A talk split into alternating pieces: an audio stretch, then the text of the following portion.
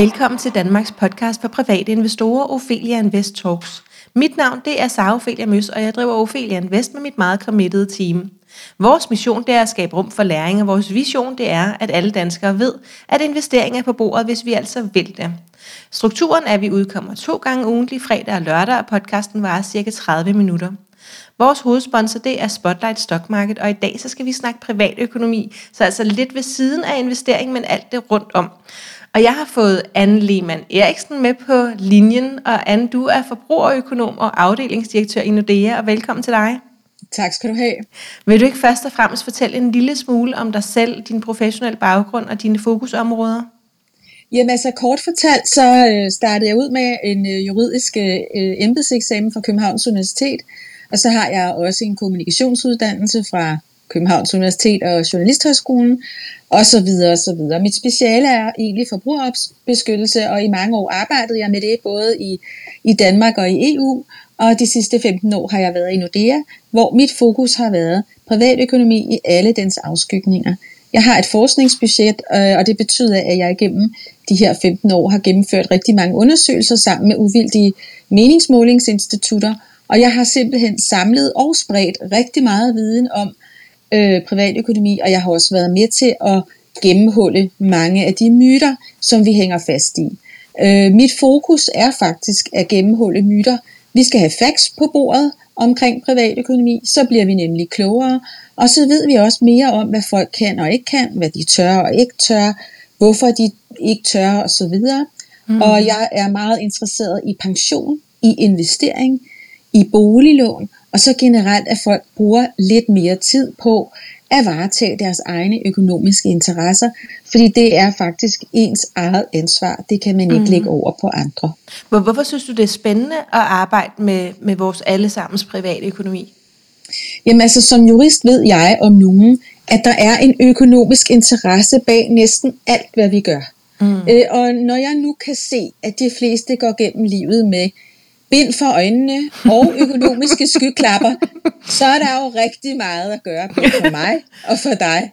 Jeg vil gerne have, at folk flår benet af øjnene og hiver de her skyklapper af og ser sig selv og deres økonomi i et mere realistisk perspektiv og i et livsperspektiv, så de kan få meget mere ud af det. Godt, så, så er vi i gang, så, så vi, skal, vi skal simpelthen hive, øh, hive bindet af for øjnene der. Øhm, Lad, vi skal jo dykke ned på, på nogle forskellige måder her, øhm, og lad os starte med, med det med, nu sagde du også lige boligmarkedet. Hvilken rolle spiller udviklingen på boligmarkedet øhm, for vores private økonomi? Mm, det spiller en kæmpe stor rolle. Også øh, selvom dels, man ikke har en, sin egen bolig, så spiller det stadig en rolle? Ja, det gør det. Altså, dels så skal man have et sted at bo. Ikke? Det er mm. vigtigt. Øh, og nogle drømmer, altså faktisk lavede jeg en måling, hvor jeg kunne se, at Øh, det er 8 ud af 10 danskere drømmer sådan set om at få deres egen bolig. Øh, og det er jo blandt andet fordi, når du får din egen bolig, så kan du selv bestemme, øh, hvad for nogle klinker du vil have på gulvet og så videre øh, og så videre. Men det er jo også en investering, og i, som for det meste går godt, øh, hvor man får noget ud af det. Øh, det er faktisk som regel den største investering, folk gør i deres liv. Og ser vi det som sådan? Altså, er, er det det, mange af os tænker, at det er en investering, eller tænker vi, jeg vil gerne selv bestemme klinkernes farve? De tænker, de tænker begge ting. Okay. Øh, men det er jo også noget med, at du kan bestemme, hvor du vil bo. Hvis nu du vil bo til leje, jamen vi ved jo godt, at det er jo ikke sådan, at der står uendelige billige Nej. lejeboliger derude, som du bare kan vælge, hvor du vil bo. Jeg vil bo der og der. Sådan er det ikke. Der er lejeboliger, du kan få, og nogle, dem du kan få hurtigt, er som regel vanvittigt dyre og hvor det faktisk er en bedre økonomi, hvis du køber. Mm. Øh, og så kan man sige, det der er, at jeg tror godt, folk er klar over, at boligen fylder noget i privatøkonomien. Men de ser nok ikke boligen som den supertanker i deres økonomi, som det er. Nej, Men der, der har været nogle målinger øh, en gang imellem, kan du se hos Danmarks Statistik og andre. Nej, det er andre, der har mål på det. Jeg tror, det er øh, Arbejderbevægelsens Erhvervsråd, har vi nok på et tidspunkt kigget på, hvordan din økonomi så ud, når du, du ved, end of the road, når du var på vej på pension øh, efter et langt liv, og på, på boligejernes formue var jo meget, meget større end lejernes øh, ja. tilsvarende formue. Fordi når du er bor til leje, så bygger du jo ikke nogen boligformue op, så kan du bygge andre former for formue op. Men det boligen er rigtig vigtig i dansk økonomi. Øh, og øh, det er jo lidt interessant, øh, fordi hvis jeg tænker nogle gange lidt ud af boksen, og så siger man, hvis du ser på, hvem der køber øh, Bo Bedre og andre boligindretningsblade, så er det jo kvinder. De vil gerne, øh, de har mange meninger om, hvordan der skal være, hvordan køkkenet skal se ud, og badeværelset, og stuen, og haven, og jeg ved ikke hvad. Men det er mændene, der har styr på boliglånet i langt de fleste tilfælde. Og hvis nu det var, at begge parter tænkte, at det vigtigste er, du ved, øh, boliglånet, og vi får det rigtige lån, så kan der jo faktisk også være råd til noget mere af det, vi gerne vil. Så det er grunden til, at vi skal være glade for økonomi, det er fordi, at øh, økonomi er jo bare midlet hen mod det mål, vi har. Så, så hvis vi har styr på, alt det, vi gerne vil. Ja, præcis. Eller lidt mere af det. Ikke også? Hvis ja. vi bliver bedre til at prioritere og, og til at gøre ting. Så, så pengene, det er bare et eller andet middel, og der skal vi så få så meget ud af det, vi kan med det her middel, og det kræver så, at vi sætter os lidt ind i, hvad for nogle regler, der gælder, øh, og hvad man kan, og hvad man ikke kan, og hvad så, der er smart og ikke smart. Ja, Anne, hvad, hvad, altså jeg tænker, vi, vi, vi kommer ind på nogle forskellige emner, vi skal også snakke pension og så videre, men, men for lige at runde boligen af, har du, et, øhm, har du et godt tip, eller et godt råd til dem, som ikke ejer egen bolig nu, og, og det ikke er fordi, at de er for unge, eller vi er for unge, eller noget. Øhm, altså hvis man bare sådan, når man det er rart at bo til leje, det er nemt og så videre, øhm, hvad, er sådan, hvad er dit bedste råd, eller hvad skal vi huske på der? Jamen, man skal bare huske på, at selvfølgelig, hvis du bor i en rigtig billig lejebolig, og du er rigtig glad for at bo i det område, øh, øh, så skal man jo ikke købe noget bare for at købe noget. Men så skal man overveje, hvordan man så... Det kan jo være, at man bor i en billig lejebolig i hverdagen og har et lækkert sommerhus, for eksempel, øh, som man har investeret i, og hvor man måske også kan trække sig tilbage og bo, når man bliver ældre. Det er i hvert fald en ret, man har. Men, men, men det vigtige er jo, at man så tænker på, at man i hvert fald er bevidst omkring, at folk med ejerbolig øh, de ganske ofte har en friværdi, som de kan lune sig ved, hvis der sker noget i økonomien. Så hvis man er inkarneret lejer og ikke har lyst til at være ejer, jamen så skal man finde noget, nogle andre øh, steder i sin økonomi, hvor man kan lune sig ved. Det kan ja. være, at man så skal være investor, altså begynde at investere, eller øh, og også se lidt på sin pension, at den får et, øh, et nyk mere. Øh, så, så man har jo flere heste at spille på, så hvis man ikke er interesseret i bolighesten, så må man se på investeringshesten øh, og på pensionshesten, hvis nu godt. man kan sige det på den måde. Ja. Det var super godt, super godt stillet op, og lad os hoppe videre til, til den næste hester. Øh, hvad betyder udviklingen på aktiemarkedet for os i hverdagen? Jamen altså, i virkeligheden så betyder den rigtig meget, men det er der mange, der ikke forstår. Og grunden til, at mange ikke forstår det, det er, fordi i Danmark har vi jo en svag aktiekultur. Øh, så, så den enkelte, det er jo ikke alle danskere, der selv sidder og investerer, eller tør gøre det. Det er kun et mindretal, det er måske, det, det, det er måske 20 procent af danskerne, eller noget i den stil, øh, som gør det på egen hånd. Øh, så derfor er aktiemarkedet ikke der, hvor rigtig mange har opmærksomhed. Selvom at de burde have mere opmærksomhed. Fordi det er jo sådan, at mange danskere, at de fleste er rigtig godt investeret, det ved de bare, det tænker de ikke over, men det er de jo gennem deres pensionsselskab. Øh, øh, som så gør det for dem. Fordi at alle danskere stort set har en arbejdsmarkedspension, øh, og den bliver forvaltet af nogle professionelle. Og de professionelle, jamen de agerer jo øh, på markederne øh, til glæde og gavn for deres øh, kunder. Øh, og øh, hvad var det i går, tror jeg, i avisen, der var der sådan en rigtig fin øh, opgørelse, hvor man kunne se, øh, hvilke af de her professionelle forvaltere, der havde gjort det godt, øh, sidste år og passet på godt pensionsfeltet? På Ja, ja. Og, og hvor mange, og, hvor der, og hvem der ikke havde gjort det så godt. Og så sad jeg jo og tænkte, det var da dejligt. Jeg, jeg, havde, jeg havde min pension i topscoren velliv, så det kunne jeg jo bare glæde mig over, men det havde jeg nu allerede været klar over, for jeg synes godt nok, at øh, det gik op og op øh, i det her år, så det var jo dejligt. Men man ja. kan sige, danskerne, øh, altså, vi er lidt investeringsforskrækket, øh, og, og, og det er der mange undersøgelser, der viser, det er svært at sige hvorfor, men vi er meget forsigtige i Danmark, øh, og det er lidt ærgerligt, fordi flere burde være mere opmærksomme, også fordi danskerne er ude på markedet, enten på egen hånd eller via nogle professionelle aktører. Men derfor kan man jo godt stille krav, derfor kan man jo godt være opmærksom. Eller gøre det endnu mere. Men, men er der noget, øh, ligesom at boligmarkedet betyder noget for os, uanset om vi ligesom er på det eller ej, Øhm, når, når aktiemarkedet nu går opad øh, i, i 2020, der er det danske marked, det er gået meget opad, har det også en betydning for alle de danskere, der ikke investerer, hvis ja, vi tager deres pension ud? Øh... Altså bare det, at aktiemarkedet går godt, Har det jamen, det er jo på vores generelt, hverdag? det, giver, jamen det, det gør det jo, fordi så går det godt for virksomhederne, og øh, det er jo rigtig, altså det danske indeks er jo gået rigtig godt, så det er jo vil sige hånd under arbejdspladser, hånd okay. under virksomheder, der er tillid derude, det er jo rigtig vigtigt. Altså alternativet er et marked, hvor det hele vender nedad, hvor det hele er rødt, hvor virksomhederne trækker stikket, hvor de fyrer folk osv. Modtaget. Så, øh, så det er derfor, ja, Ja, jamen det giver rigtig god mening. Tak for det. Hvordan har vores forhold til penge ændret sig gennem det seneste år med covid-19, altså hele 2020?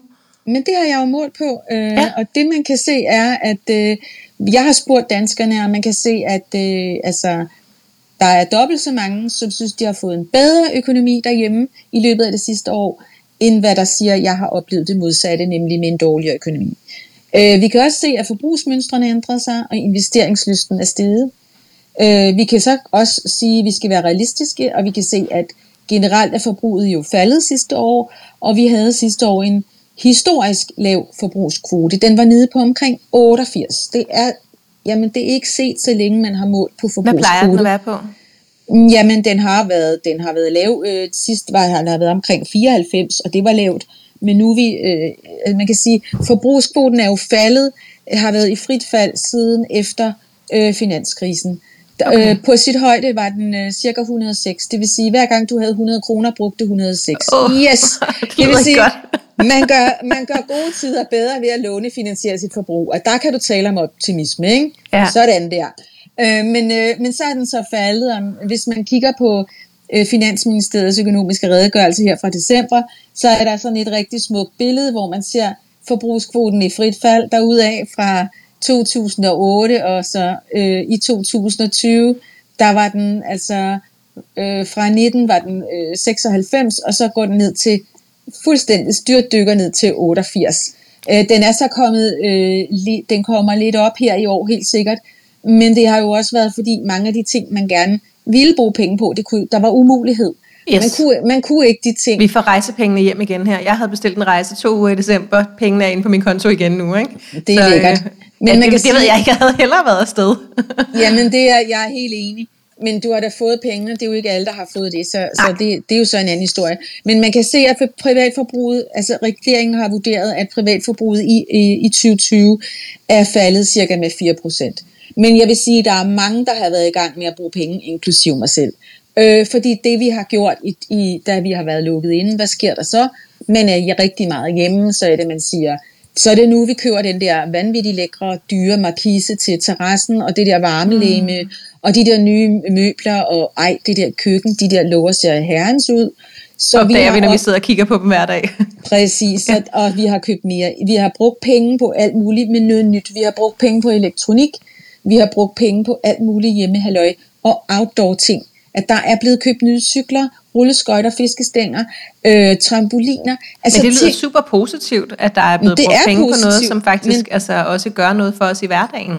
Jamen det er også fordi, hvad kunne vi under nedlukningen? Mm. Der var meget, vi ikke kunne, men hvad kunne vi? Vi kunne komme Ja. mere ud i naturen, vi kunne komme ud i haven, men det er jo ikke alle, der kan nøjes med en god tur. Så vil man cykle, så vil man løbe, Ja. så vil man gøre noget derude. Altså børnene har været hjemme, hvad skulle man lave med dem? Og det er det samme nu. Jamen hvis de kan få noget ind i krudtet skudt af ved, at de får lov til at hoppe rundt i en trampolin en halv time, til de falder om, eller en time, eller hvor længe det var. I Hvad, stedet hvad, for, hvis at vi, ja, hvad hvis vi kigger endnu længere tilbage? Undskyld, jeg afbryder. Hvad hvis vi kigger Ja. endnu længere tilbage, sådan 50 år tilbage? Hvordan har udviklingen så været? Jamen, i den vores er forbrugeradfærd. jeg, der måtte jeg jo lige slå op i en af mine gode bøger her, som Ja. ja. Bent Jensen og Torben Tra- Tranæs fra Rockwool-fonden har lavet for nogle år siden. Vi, der bor i Danmark. Og hvis man slår op i den, øh, jamen så, nu slår jeg lige op, jamen mm. så kan man se, at det som historisk vi har brugt mere penge på, end vi gør nu, jamen det er jo sådan noget som fødevare, mad og tøj, det har fyldt meget mere i budgettet tidligere, end det gør nu. Øh, så vi bruger meget færre penge på mad og tøj, det er simpelthen blevet billigere og billigere. Men, øh, men til gengæld bruger vi mere på bolig, læg og også at gøre det læ- nye køkkener, nye bade og så videre. Øh, vi bruger også inden for de sidste 10 år, så er den enkelte dine og mine udgifter til elektronik, IT, PC'er, telefoner, øh, iPads, jeg ved ikke hvad, til tele, til streaming, det er jo eksploderet. Mm. Det er jo noget, der virkelig fylder, fordi vi kan jo ikke leve uden en ny telefon, vi kan ikke leve uden en computer, der kan det hele. øh, og vi har kunne se, at det faktisk så kunne vores enheder slet ikke nok. Så her i 2020 har vi jo opgraderet på elektronik som, som aldrig før, øh, fordi at elektronik så bliver vores øh, link ud til verden. Mm. Og heldigvis, at vi kunne gøre det, øh, fordi at vi allerede var, at dan- danskerne er øh, IT-parate, elektronik-parate, meget mere end mange andre folkefærd. Vi er faktisk sammen med nordmændene det mest parate og veluddannede IT folkefærd, hvis man kan sige det sådan, i hele Europa. Og er vi så, parate, fordi vi er veluddannede? Eller er vi... Jamen altså, vi, vi kan en masse, øh, og det vi ikke kunne, det fik vi jo så lært i løbet af ret 0,5. I hvert fald dem, der arbejdede hjemme. Hvis det ja. var, der var nogle problemer, man havde med, man kunne ikke få Teams til at virke, så fandt man jo ud af det. Ja. Fordi det skulle man. Eller øh, hvad det var for nogle andre platforme. Altså jeg selv havde øh, to sådan en uddannelse ekstra i løbet af, af nedlukningen her i forår og sommer øh, på CBS, hvor alt var elektronisk. Og øh, jeg skal da lige love for, hvis der var noget, der ikke virkede, så kom det til at virke. Og jeg har ja. også været nu til elektronisk eksamen, og, øh, og det var jo det var fint. Ja. Øh, det kan man godt. Vi får det til at virke. Ja. Vi får det til at virke, fordi at vi er klar til det i forvejen. Vi er ikke bange for det. Øh, mange, altså man kan sige, i, øh, i Danmark har der jo været en politisk dagsorden om det, man kalder øh, øh, øh, IT-velfærd, øh, digital velfærd. Og den dagsorden har jo været rullet ud i mange, øh, igennem flere år. Og der kan man sige, at det har været rigtig godt, at vi havde gjort det. Tænk, hvis ikke vi havde gjort det, så var det jo kokset, så var det hele jo kokset. Så det kan man, og jeg tror også, de, de, de arbejdspladser, der for eksempel har været sådan lidt, du ved, øh, lidt, øh, lidt skeptiske over for hjemmearbejde. Laver folk nu noget, eller sidder de bare og, og laver noget helt andet, og spiller computer dagen lang? De har jo nu fået en overraskelse, fordi de har opdaget, at takket være, at befolkningen og deres medarbejdere var IT-parate, jamen så kunne alt det, der kunne laves hjemme, kunne rulle videre på samme niveau, og måske med nogle ting på højere niveau.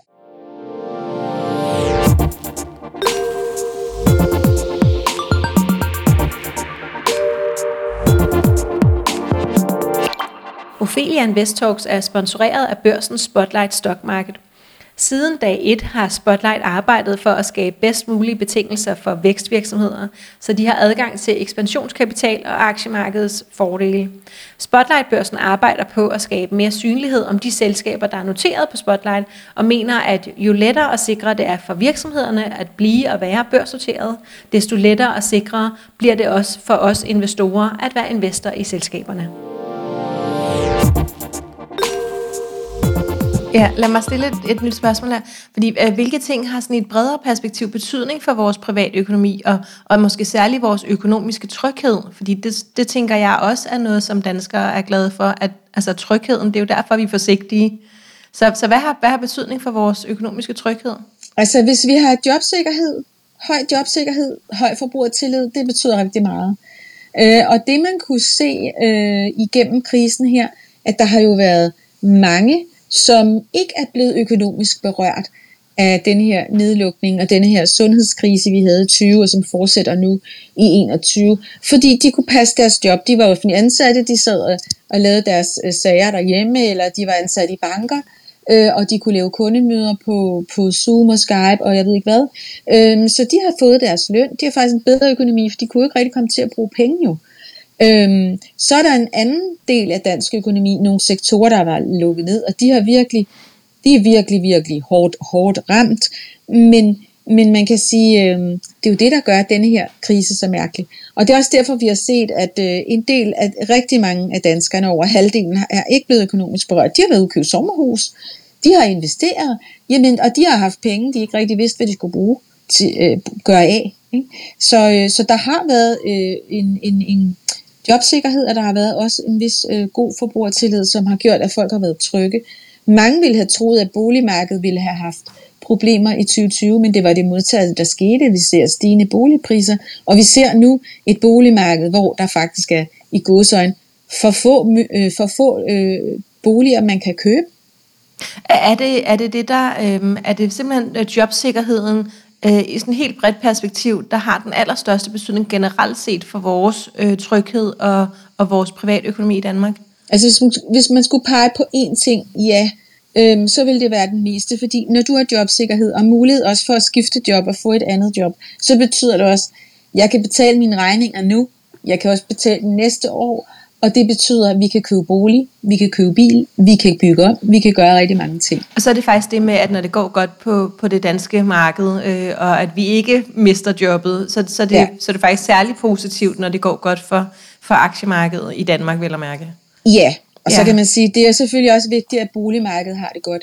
Fordi hvis vi havde et boligmarked, som havde det rigtig dårligt, øh, hvor priserne var i frit fald, så ville det jo være noget skidt. For så var der jo ikke nogen, der ville turde købe, så ville de vente ja. og sige, at ah, de falder nok lidt mere, så ja. vi venter, og så vil det hele bryde sammen. Så selvfølgelig er der flere faktorer, men, men grundlæggende er det jo vores evne til at tjene penge, som, og til at holde fast i jobbet, som betyder rigtig, rigtig meget. Ja, godt. Lad os hoppe videre til noget helt andet nu. Øhm, du har jo øh, du har jo blogget en del øh, og, og skrevet bøger og så videre. Øhm, og jeg tænkte nu øh, nu så jeg nogle af de forskellige ting du bloggede om, og vi har mange spørgsmål ofte inde i øhm, i Aktieklubben Danmark og Kvindelogen, som er vores to store aktiegrupper på, på øh, Facebook, hvor vi sidder omkring 20.000. Øhm, og der er rigtig mange spørgsmål øh, om, om børn og børneopsparing og så videre. Øhm, og så faldt jeg over et blogindlæg fra dig, hvor at, øh, at du skrev noget om børn og teenager og deres øhm, forhold til penge eller manglende forhold til penge. Vil du ikke prøve at fortælle en lille smule om, om, om børnenes og teenagernes, de unges forhold til økonomi? Jamen altså generelt er de unge jo mere forsigtige og mere fornuftige, end vi går og tror. Øhm, og så lytter de mere til de voksne, end de voksne aner. Altså det, som mange voksne ikke har forstået, det er, at, eller nogen har, nogen har, nogen har nok forstået det, men ikke alle, men det er utrolig vigtigt, at forældrene har en kæmpe rolle at spille i børnenes pengeopdragelse. Øh, og børnene lytter meget mere til, hvad de voksne anbefaler og snakker om, end hvad de voksne måske tror. Der vil være nogle voksne, der siger, ja, hun hører aldrig efter. Men det er jo noget værre pjat, fordi at øh, alt den der pengeviden, man får derhjemme, den går ind ligesom og leger sig inde på børnenes computer, på deres harddisk, der sidder den der viden. Og når de så står i en situation, så trækker de faktisk på den der, vi kunne kalde det en tavs viden, de har. Mm. En gang imellem spørger de også de voksne til råds, og det bliver de sådan set ved med at gøre, også når de er voksne og flytter hjemmefra.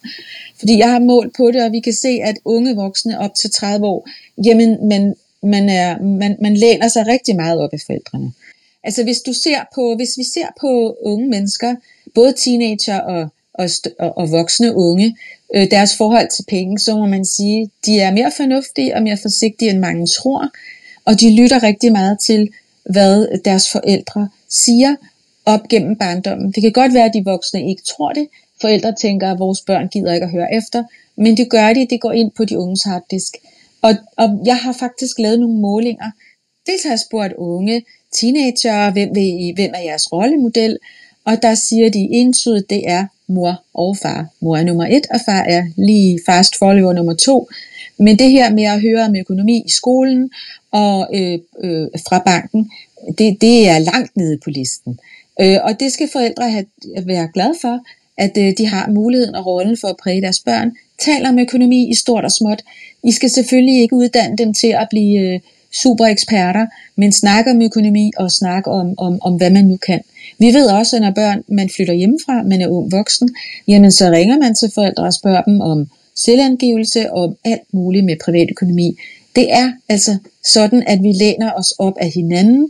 Også i ægteskabet ved vi, at kvinder læner sig mere op af mænd end den anden vej rundt. Lige når det handler om økonomi måske, jeg tænker, at manden måske nok læner sig tilbage. Man kan sige, altså generelt er, øh, er det sådan, at vi læner os op af hinanden. Børnene læner op af forældrene, vidensmæssigt, unge af forældrene, og så videre, kvinderne op af mændene. Så, altså, så, så økonomi er vigtig, og derfor er det også vigtigt, at vi bruger tid på som voksne at blive klogere, så vi faktisk kan svare på spørgsmålene, mm. øh, og, og bliver altså tager det som et interessefelt, hvor vi faktisk ved noget om forskellige ting.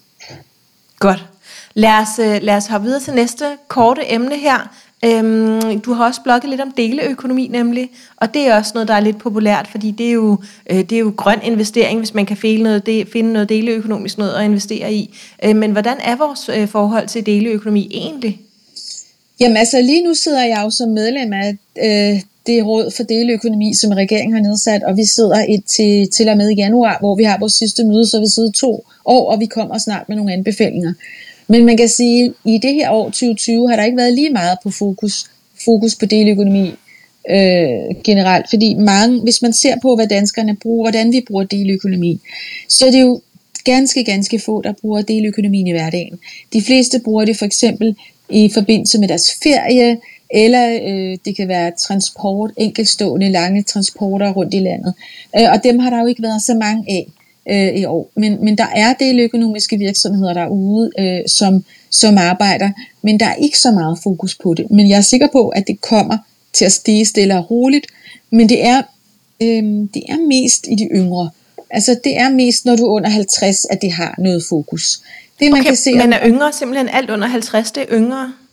Altså nu, nu prøver jeg, ja, jo, men altså vil sige, det kan man bare se i tallene. Okay. Så man kan sige, hvis vi nu sagde yngre, det er, er mellemdel af befolkningen, og når man så bliver lidt ældre, så har det ikke så meget interesse, man er lidt utryg ved det, man synes ikke, man har lyst til det. Er det fordi, man ikke har råd, eller fordi man er utryg? Eller man ikke, råd, undskyld, ja, man har råd, man netop har råd til at have sit eget. Det er fordi, man har råd til at lade være. Ja, altså i virkeligheden, så plejer jeg at sige, at øh, danskerne, vi kunne have meget mere deleøkonomi, men vi er for rige til at give. Ja. Hvis man nu skulle sige det helt kort. Ja, fedt. Godt, så, så rykker vi nemlig videre øhm, til pensionen. Øhm, der er en hjemmeside, der hedder pensionsinfo.dk, som jeg ved, at du synes er ret smart, men at vi ikke bruger den nok. Ja, jeg synes det er altid. Og kan du fortælle er, lidt om, hvad det er? Jamen, pensionsinfo, det er en, øh, en, en uh, uvildig side, hvor at uh, pensionsselskaber indberetter din uh, pensionsformue. Uh, og inde på siden kan du så se, hvis du går derind, hvis nu du er i tvivl om, jeg har, været, jeg har forskellige ansættelser, øh, jeg har flere pensionsordninger, så kan du gå ind og se alle dine ordninger derinde, du får et overblik, og du kan også se sådan en lille beregner, hvis du går på pension, når du er 67, hvad får du så udbetalt, og du kan så gå, også gå ind og se, hvis jeg nu bliver alvorligt syg, har jeg så en forsikring, får jeg en sum ved alvorlig sygdom? Hvad nu hvis jeg mister min arbejdsevne? Hvordan ser det så ud? Så du kan få et overblik. Det er ikke sådan, du bliver færdiguddannet inden for pension, men jeg synes, det er et rigtig fint sted at starte. Og hvis du så er, har lyst, så kan du udskrive en rapport derindefra, og så kan du sidde og grænske dine tal. Øh, og så kan du også, øh, måske at tænker du, hold op, hvor har jeg sparet lidt op, jamen så kan du bruge det til at starte øh, med at finde ud af, hvordan kommer jeg egentlig bedre i mål med det her. Ja, godt. Øhm, så, så her en opfordring fra, øh, fra mig i hvert fald, om at man kan hoppe ind på pensionsinfo.dk øh, og, og tjekke sin pension ud. Måske er der også noget, der kan investeres der. Øhm, hvad er det mest tabubelagte inden for privatøkonomi her i Danmark? Jeg har faktisk målt på det, og øh, det, jeg kan, så det kan jeg svare på. Ja. Det mest tabubelagte inden for økonomi, specielt for mænd, mere for mænd end for kvinder, det er, hvis jeg spørger, hvad, hvad tjener du om måneden? Vores løn før skat eller efter skat, det er så set ligegyldigt. Men at tale om løn, det er et stort tabu, især for mænd. Fordi de ser ikke deres løn som et tal, de ser øh, deres øh, ah. løn som et prestigeprojekt, at øh, hvis jeg tjener meget, er jeg en stor og vigtig mand. Hvis ja. jeg ikke tjener så meget, så er jeg ikke lige så vigtig, som jeg gerne ville være. Øh, og jeg har det sådan, jeg synes, det er noget pjat, jeg synes, vi skal se løn som en mulighed og et middel, og jeg vil meget gerne have, at vi havde mere åbenhed, fordi at øh, så giver det også, hvis nu man har åbenhed om løn på tværs af brancher osv., så, videre, så kunne det jo også give noget mere incitament, også for unge, når de skal vælge uddannelse, at de ikke alle sammen vil være skuespillere og øh, modedesignere, øh, fordi det kan godt være, at, at den løn, de så får der, at det ikke helt er det, som de drømmer om. Det giver mm. ikke muligheden for det, de gerne vil. Det kan være, at de så opdager, uh, jeg skal hellere være noget med IT, i stedet ja. for, ja. og så videre. Altså, så der bliver meget mere også åbenhed omkring, inden for de enkelte jobs, så man kan sige, okay, de der, ham der, hende der, de tjener mere end mig. Hvordan kan det være? Nå, ja, men det er jo fordi, de tager alle de skæve vagter. Ja. Øh, de arbejder meget mere, end jeg gør, så hvis jeg vil tjene lige så meget, så må jeg jo simpelthen bare øh, arbejde noget mere. Eller jeg må gå over i nogle andre, hvad skal man sige, øh, nischer. Så, så det kan gøre os klogere. Det kan også være nogen, der sidder og tænker, nej, jeg får slet ikke nok. Når de så opdager, hvad andre får, så tænker de, okay, nu skal jeg da vist nok lukke munden, fordi jeg får en rigtig fin løn. Så øhm, det kan også være med til at, øh, at, at give noget mere åbenhed omkring kvinder og mænd, og øh, specielle tillæg osv. Ja, altså, grunden til åbenhed er vigtigt. Øh, der kan vi jo nogle gange bruge pressen som et godt eksempel. For et eller to år siden var der i pressen en hel masse eksempler på, at øh, nogen, der var, øh, jeg tror det var kommunaldirektører inden for øh, det offentlige, at de fik sådan nogle mærkværdige tillæg, øh, som egentlig ikke rigtig kunne retfærdiggøres, fordi det var en eller anden historisk grund til det.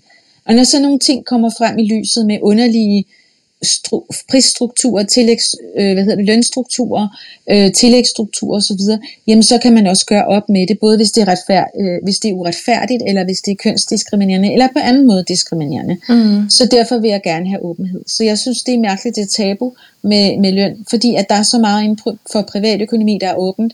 Hvis jeg vil se, hvad, hvad du gav for din bolig, kan jeg slå det op på IUS.dk. Hvis jeg vil vide, hvor mange lån du har i din ejerbolig, kan jeg slå det op på tinglysning.dk osv. Og hvis jeg, hvis jeg ved, hvad du laver, kan jeg mange gange regne ud, hvad meget du tjener. Fordi der er jo trods alt nogle lønstatistikker. Så, ja. så det er ikke helt så hemmeligt, som nogen gerne vil have det er. Men det er de færreste af os, der går ind og begynder at slå tingene op, vil jeg så sige. Ja, ja, altså, men man kan ja. gøre det. vi kunne gøre det, hvis vi ville, ja. Øhm, jeg synes, vi skal snakke mere om det, så, så igen en lille opfordring fra mig i hvert fald. Øhm, prøv at snakke med dine venner, veninder, familie om, hvad I alle sammen øh, tjener, øh, og lad os få det frem på bordet, øh, så vi kan få lidt mindre tabu. Øhm, vi er ved at være ved vejs ende. Anne. Øhm, hvad er det bedste, man kan gøre for sig selv, set med private økonomiske briller i din optik? Helt kort vil jeg sige, brug noget mere tid på dig selv og dine penge. Fordi at øh, jo mere tid du bruger på at sætte dig ind i forskellige økonomiske emner, der, der er mange at tage fat på, jamen jo klogere bliver du. Du kan læse nogle bøger, du kan lytte nogle podcasts om, om privatøkonomi, og så kan du ellers gå i gang. Øh, og du skal ikke falde i den fælde, som mange gør, hvor de ender med, at, øh, at, at øh, så er det sparetricks og sparetips, som de fordyber sig i. Man skal passe på, at man ikke falder i at kun interessere sig for, hvor man kan spare penge, øh, fordi så ender det med, at man samler 1 kroner op fra fortorvet, mens 1000 kronesedlerne øh, de flyver forbi ens ører. Så derfor så er det okay at interessere sig for sparetips, men du skal altså også bruge tid på, hvordan du kan tjene penge, og hvordan du kan få dine penge til at yngle, for eksempel ved at investere, øh, og investere din pension selv, og så videre, mm. og så videre. Så det skal du bruge tid på, og det kan godt være, at du tænker, det interesserer mig ikke, så vil jeg sige, jo, det gør det. Det interesserer dig måske heller ikke at børste tænder to gange om dagen, men det skal du, for ellers får du dårlige tænder. Og hvis ikke du interesserer dig for din økonomi, så får du dårlig økonomi, eller dårligere end den ellers kunne have været. Så uh, keep your economy good. Uh, og så brug et par, et, uh, et, nogen, noget tid hver dag på det. Og gør ja. det med det samme. Hvis du får et brev, der er ubehageligt, klar det med det samme. Får du en mærkelig regning, tjek det, betal det med det samme. Det der med at lægge det til side, det er det værste, du kan gøre. Hvis du har noget, du ikke forstår, sæt dig ind i det i dag. Lad være med at vente til i morgen, for så får du ikke sat dig ind i det. Hvis og så er det måske, at 1000 kronersedlerne begynder at flyve forbi, ikke? hvis det er, at de har ja, regninger, har der kommer gebyrer på. Og... så kom i gang. Fordi det vi ved, og jeg har talt med mange kvinder, som også underviser i investering, så siger de, de har også talt med de her kvinder, som nu har, har sat sig ind i det, og som er de alligevel ikke kommet i gang. Og man spørger, hvad er det, der får dig til at tøve? Og så kan de faktisk ikke svare på det. Så man skal også blive bedre til at sparke sig selv bag i og komme i gang. Det var rigtig spændende. Tusind tak, fordi du ville være med, Anne. Jamen tak, og i lige måde. Du kan følge Ophelia Invest på Facebook, Instagram, YouTube og LinkedIn. Feedback er altid velkommen. Har du ris, ros eller forslag, så send os en mail på kommunikationsnabel.opheliainvestor.dk. Vi kan lære dig at investere, hvis du vil det, inde i Ophelia Invest Club på hjemmesiden, hvor du kan lære at lave aktieanalyse og alt muligt andet. Du er meget velkommen ind i vores to øh, aktiegrupper på Facebook, Aktieklubben Danmark og Kvindelogen. Og så er der bare tilbage at sige tusind tak, fordi du lyttede med.